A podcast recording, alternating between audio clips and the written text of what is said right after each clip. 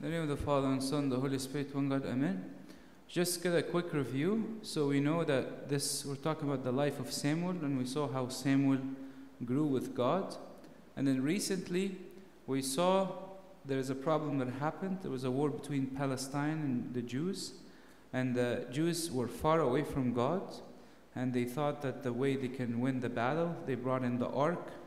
The Philistines took the ark, and they thought that they defeated the God of Israel.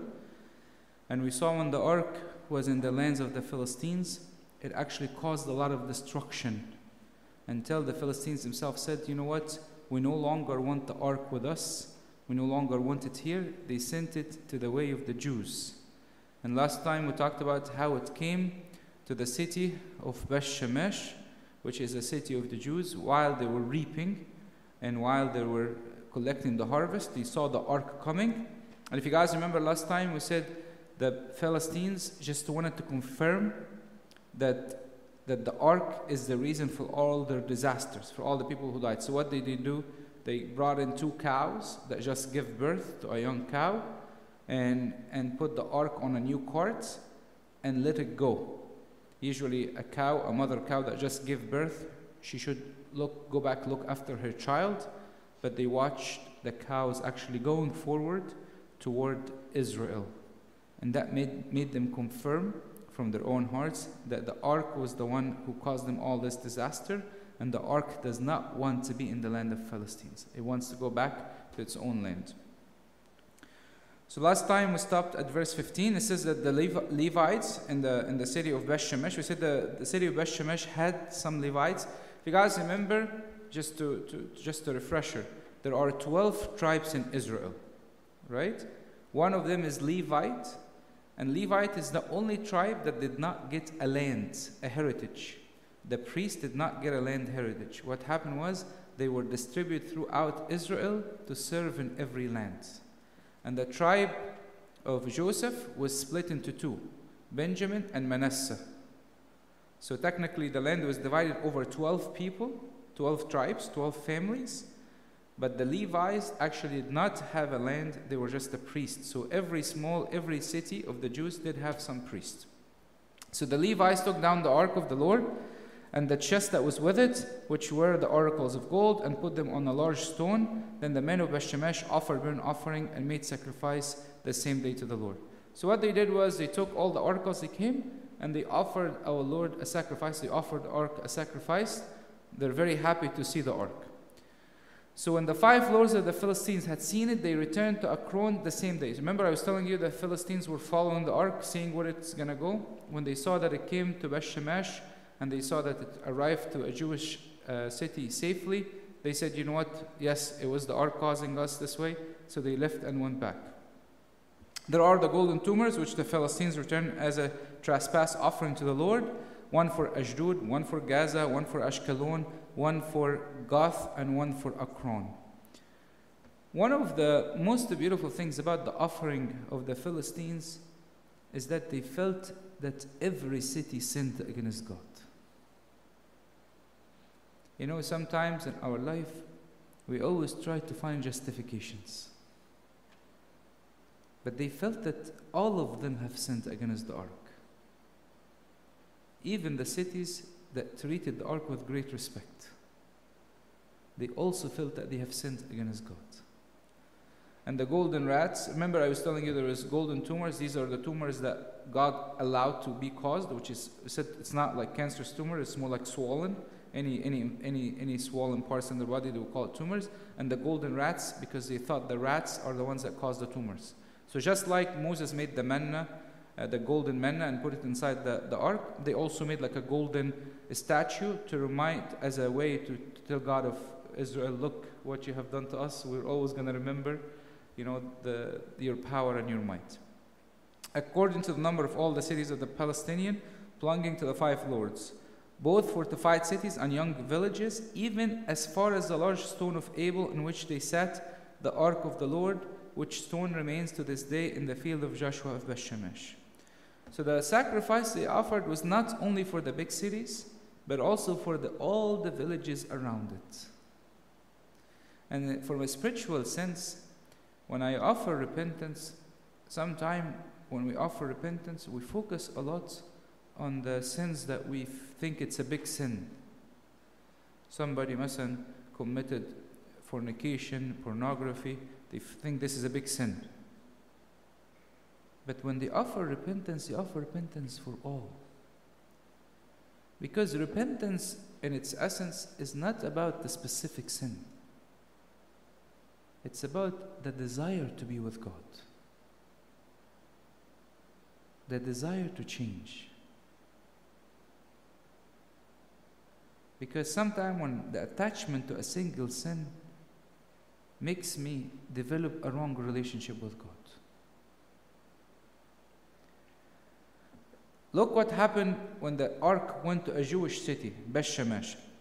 Then he, this is God, struck the men of Beth-Shemesh because they had, looked, they had looked into the ark of the Lord. They had looked where? Into the ark of the Lord. He struck 50,070 men of the people, and the people lamented because the Lord had struck the people with great slaughter. What happened? In the old days, you were not even allowed to look at the ark. You guys know in the liturgy, at the end of the liturgy, when the deacon prays the confession, he puts a little handkerchief to cover his eyes. This handkerchief, so he does not see the body face to face. Out of reverence to the body. Even the priest, when he gives communion, you see the body is covered with handkerchief. There is the dome, and then the, the, the, the, uh, the handkerchief covers it. And sometimes when people come take communion, they bow down, they offer metanias, they offer prostrations, because we're not in a state of who can look at the face of God. It's not only they looked at it, they looked inside it. And it looks like it looks like the people of Beth Shemesh made it like a, made it like a, a, destination point. People from all Israel would come, come watch the ark. That's why the Bible says God has struck 50,070 men. By the way, this number, why am I telling you most likely they invited people from outside Beth-Shemesh? Beth-Shemesh is a very small city. 50,070 men, that's a too big of a number for the city itself. So most likely, God struck 50,000 from all over Israel who came to visit. And maybe 70 from the city itself.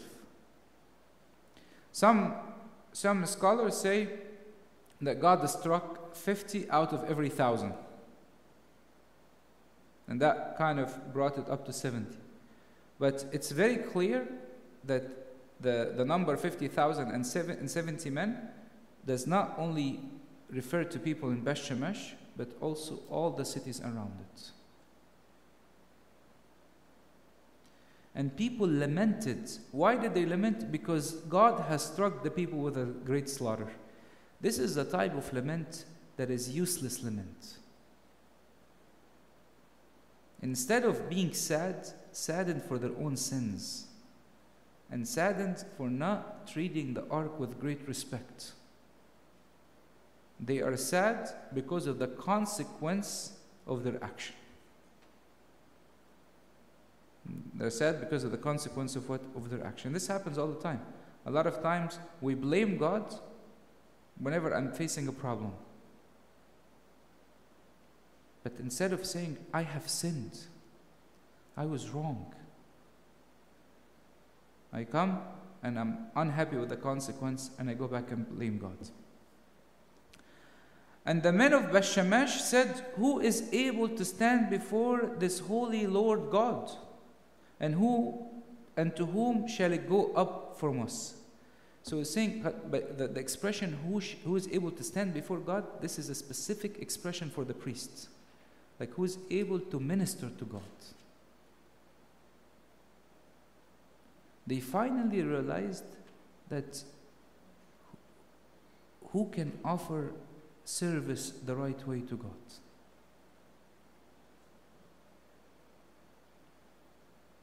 Remember, this is not about, by the way, the ark and looking at the ark or not looking at the ark.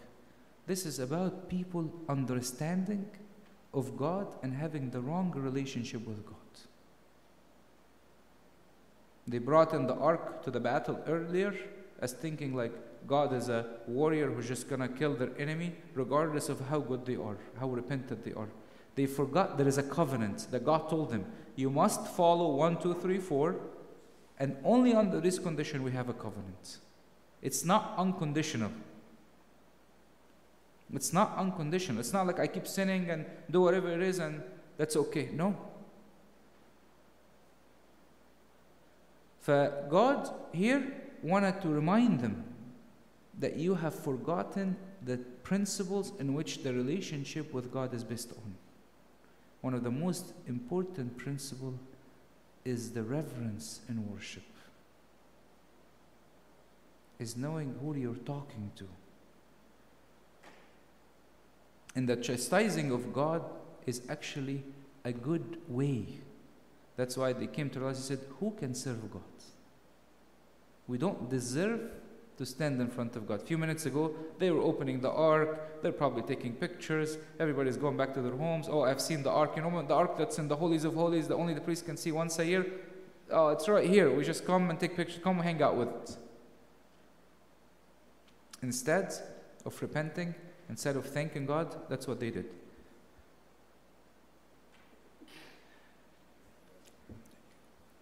So then the messengers to the inhabitants, so they sent the messengers to the inhabitants of Kiryat Jearim. Kiryat Jearim saying, The Palestinians have brought back the ark of the Lord, come thou down and take it up with us. So look at what happened to the Jewish people in Beth Shemesh acted exactly the same way the Philistines have done. They sent to another city, Kiryat Jearim, and they told them, Come, take the ark. This is another city, by the way, that has Levite. Instead of them offering repentance, instead of them trying to see what would it take to make God happy, they said, I don't want God anymore. I don't want Him in my life. When God tries to chastise us sometimes, our reaction, instead of saying, I want to repent, I say, God, I don't want you. Because you don't act according to my own will. Let me send you somewhere else. They did exactly like what the Philistines have done. Now we're going to go back to, we're going to go to chapter 7. Then the men of Kiryat came and took the ark of the Lord and brought it into the house of Abinadab on the hill. Look at this beautiful man. And consecrated Eleazar, his son, to keep the ark of the Lord. Uh, Eleazar or, uh, or, or Eleazar, this, this name is very common name for a Levi, for a priest. So they brought the ark to a house of a priest. And what did this uh, priest do? He consecrated his son to take care of the ark. He said, I am going to give you, God, the most valuable thing I have is my son. He's not going to go work, he's not going to go make money, he's not going to do anything. He's going to serve the ark day and night. He's going to worship God day and night. They finally consecrated a person to watch over the ark.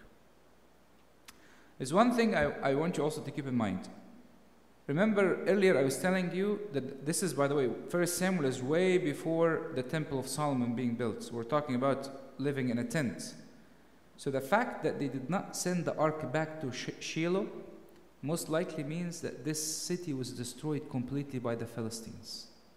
Because remember, this is where the, they should hold the ark. And we will see that this city, as we talk for the next three chapters, almost it doesn't exist. So, most likely, the place that they should hold the ark in was destroyed. And until this point, by the way, none of them have reached out to Samuel to seek an advice. And the people of Israel were punished more than the people of Philistines. The people of Philistines disrespected God, but the people of Israel should have known much more. They were found more blameworthy than the people of Philistines because they should have known better. They should have known better. So it was that the ark remains and Kiryat Jearim a long time. It was there 20 years, and all the house of Israel lamented after the Lord. So the, the, the, the timeline between verse 1 and verse 2, 7 1 and 7 2, is 20 years. They brought in the ark of Abid into the house of Abid Abinadab, and his son was consecrated to serve God. Finally, God found rest. Where did he find rest? In a poor village with no visitors, silence, in a poor home. But he found rest with a father who consecrated his son. Just like God the Father gave us his son. This is where God finds rest. When there is sacrifice, when there is love. You see, the man, the Abidanab, was not scared. Everywhere the ark goes, people die. Everywhere the ark goes, people die. He said, I will take the ark of the Lord. I, I, I, I desire to revere God. I desire to serve Him. Sometimes people have spiritual wishes without knowing what it takes to get there, without knowing the amount of effort and sacrifice and humility that it takes to get there. It's an artificial desire. Let's have the ark shallow worship, fake relation. We have the ark. We have the ark. What does it mean? You guys know Saint Benoit, one of the anchorites. All what he knew how to pray is to say, Our Father. That's all what he knew how to pray. And that our Father for him was enough to make him one of the anchorites.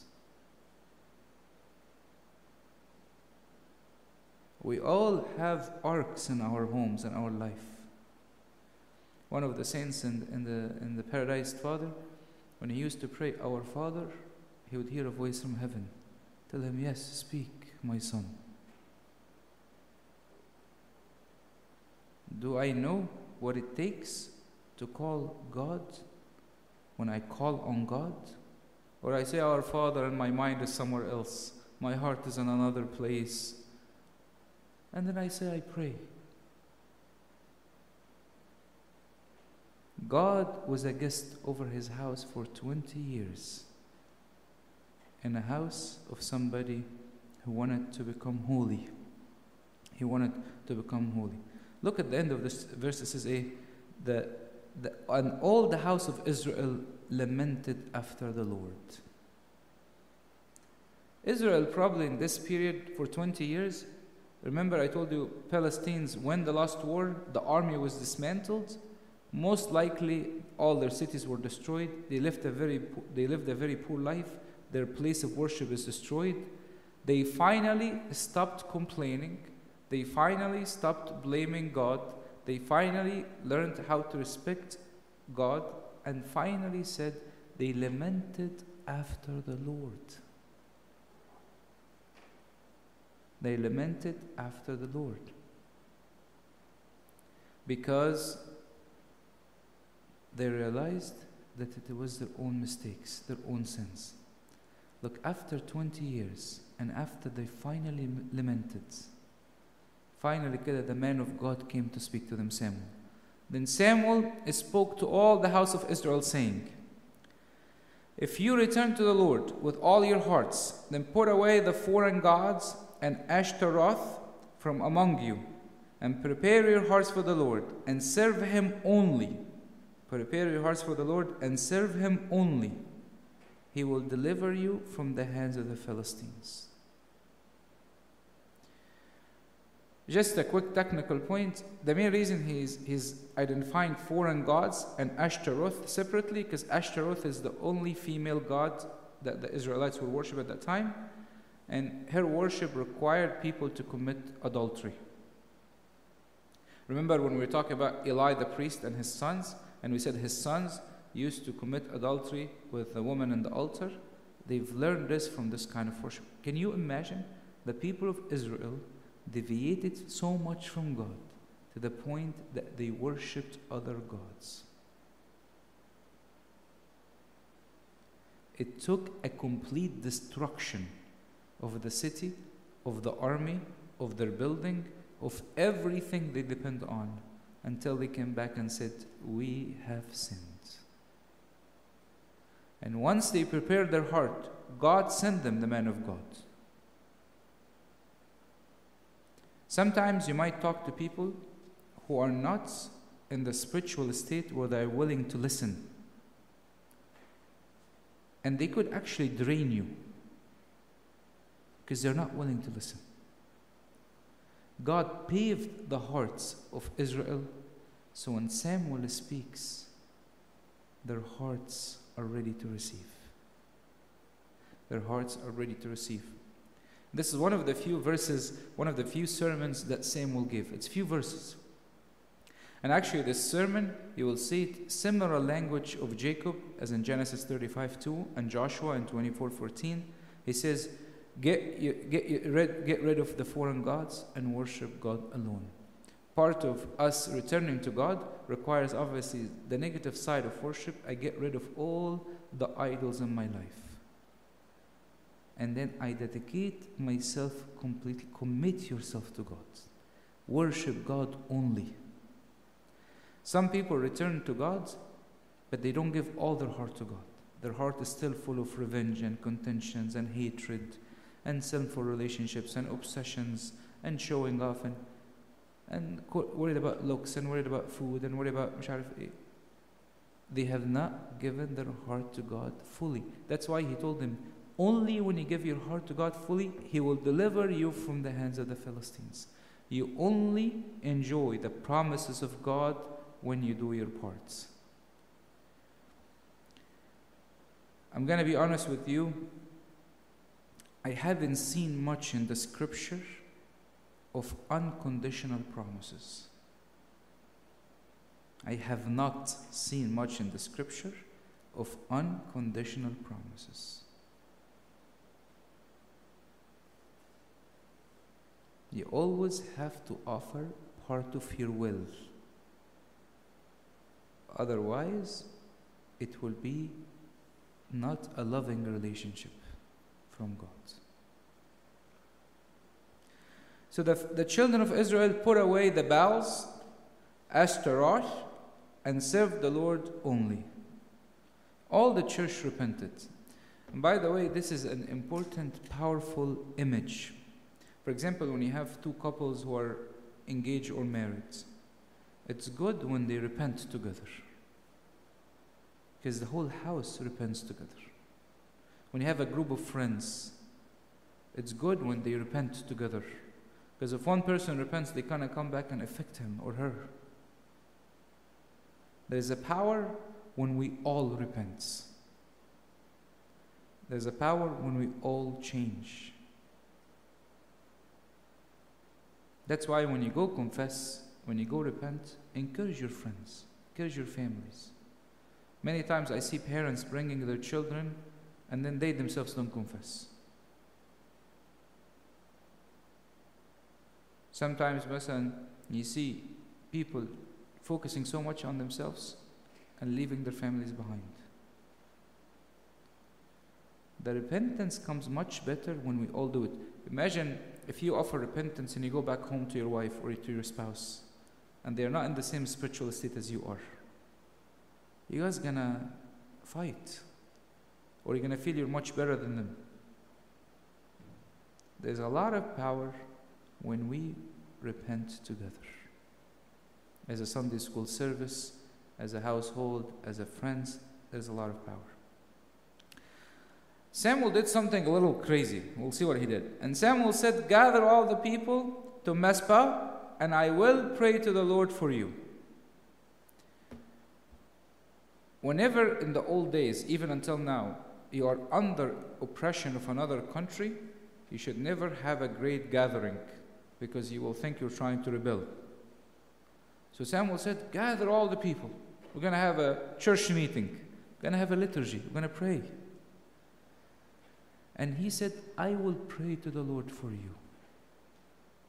You see, this is the role of the priest, of the prophet, to intercede on behalf of people.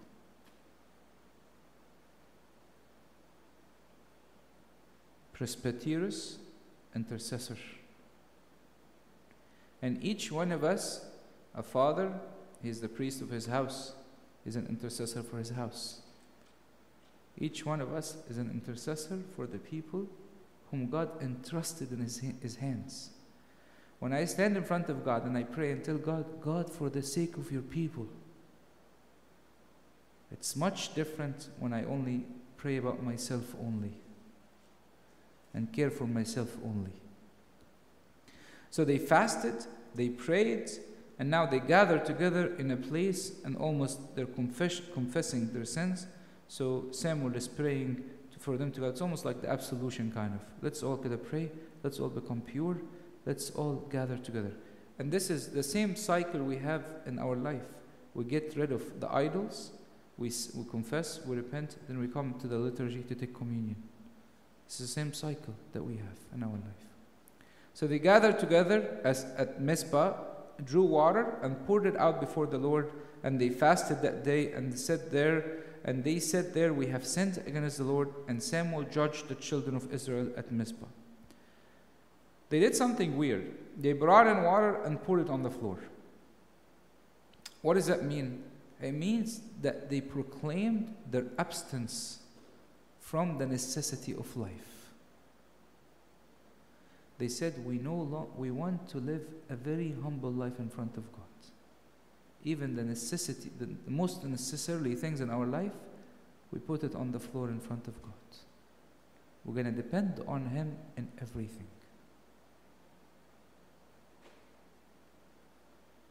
That's why, uh, if you guys remember, Teresa of Avila, she said, eh, she said, if you deprive yourself from water, you will never desire wine. If you deprive yourself from bread, you will never desire meat. People who don't fast Wednesday and Friday, they're going to have a hard time controlling what they watch, what they listen to.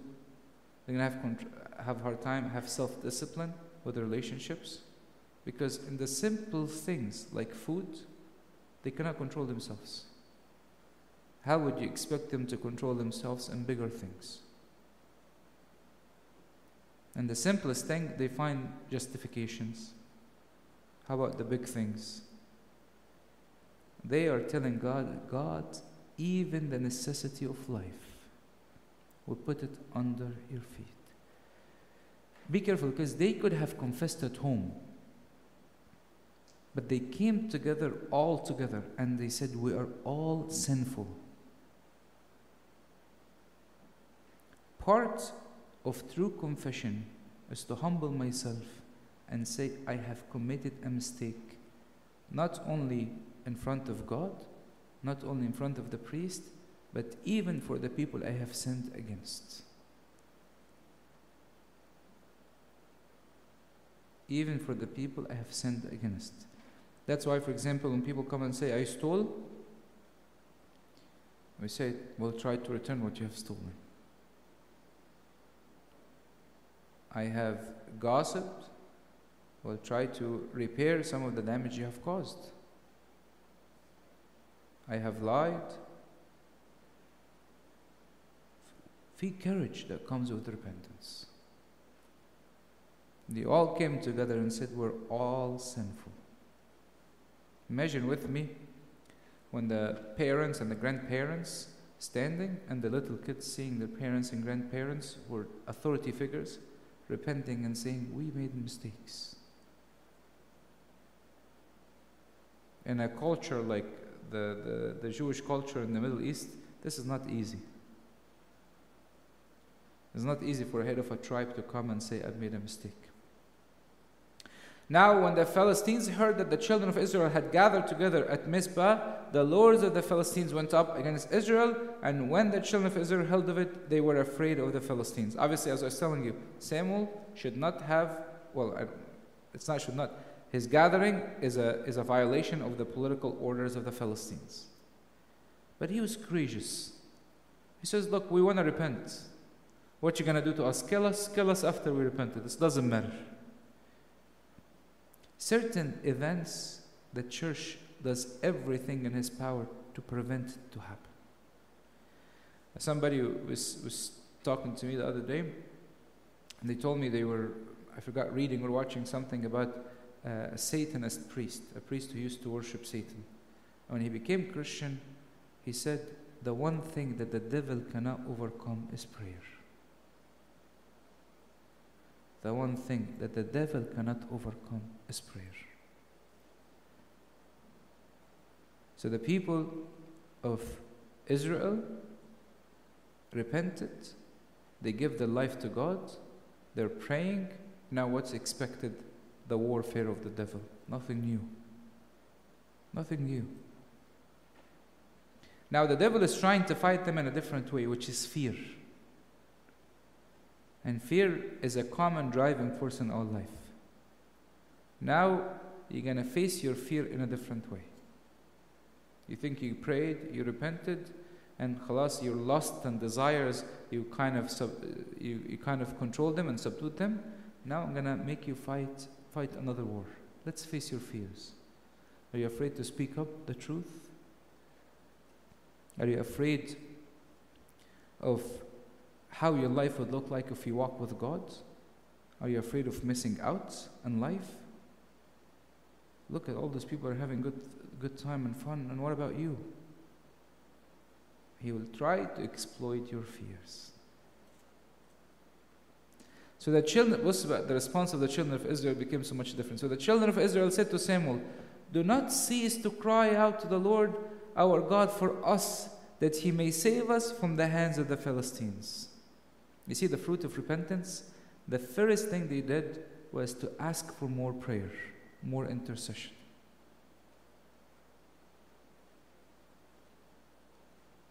when they got closer to God, they understood that they are unworthy. They understood that they need an intercessor. They understood that they need to repent. I always feel like when we're so far away from God, we feel like God is, we perceive God as difficult and evil and the more we get closer to Him, the more we feel we're far, and the more we feel we're unworthy, we're undeserving. We're unworthy and undeserving. And by the way, this verse proves the concept of intercession. When people say, Well, I can't talk to God directly. The, in the Old Testament, Moses interceded for people, Samuel interceded for people. The prayer of a righteous man avails much. Yes, anybody can talk to God, absolutely. But there are some people who became a special channel of grace from God because of how holy and dedicated their life to God is. And Samuel took a suckling lamb and offered it as a whole burning offer, offering to the Lord. Then Samuel cried out to the Lord for Israel, and the Lord answered him. So beautiful. The whole life of Samuel, we'll see this as we go on. God talks to him, God answers him. The, so close. It's unbelievable. He took a lamb. This is, by the way, the, the practice of uh, the, the Aaron priesthood. They took a lamb, they slaughtered it. This is the same practice. And he started kind of going back to the typical worship and rites they had. No more he's doing what Eli and his son doing, keeping some meat for himself or hiding stuff. They went back to the traditional worship, the way it should be. And they took a lamb, they offered all of it without blemish. Obviously, the lamb reminds us of Christ. And I remember in one time I was reading a beautiful book, and the author said in the book, they said, the greatest thing I could offer to God is His own heart. So I ask you, God, to give me your heart so that I may offer it to you. So, here, what's the greatest thing the people of Israel can offer to God? A symbol of Christ. If you look through the Old Testament, you will see the cross and the Eucharist are repeated over and over and over again. And I personally feel sad and heartbroken for every person who does not participate in the Eucharist. The greatest intimacy with God. That He has been speaking about it before even He came. Because He wanted to, to show us how much He can't wait for the moment where we can unite with Him. It's throughout the Bible. And God answers Samuel. This is what happens in the Eucharist. God answers us. How did God answer Samuel? We'll take maybe one more verse and then we'll continue next time. Now, as Samuel was offering up the burnt offering, the Philistines drew near to the battle against Israel, but the Lord thundered with a loud thunder upon the Philistines that day. So they and so confused them that they, over, they, that they were overcome before Israel, and the men of Israel went out of Mizpah and pursued the Philistines and drove them back as far as below Bethkar. Very strange thing. If you guys remember the first time when the, the Israelites were far away from God, they were at war. What happened at war? They brought in the ark and they screamed. What did the Philistines do? They say, Well, the Israel brought in the ark of God. They're going to kill us. Let's man up and fight as hard as we can. Look, when they repented, they have no army. The Philistines know they have no army. They know they have nothing. God thundered, made a noise. The Philistines were confused and ran away. You see, the devil wanted to fight the Israels from their own fears, and God made the devil afraid. When we pray, when we repent, when we spend time with God, God thunders in our life. Lets the devil flee away from us. One of the saints, I think Saint Marina, when she used to pray, the devil would come close to her, he can't even penetrate her prayer. There is glory around us when we pray, protection around us when we pray.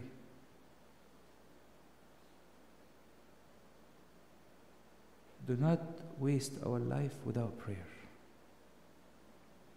God is calling us to maintain a covenant with Him. And that covenant is conditional.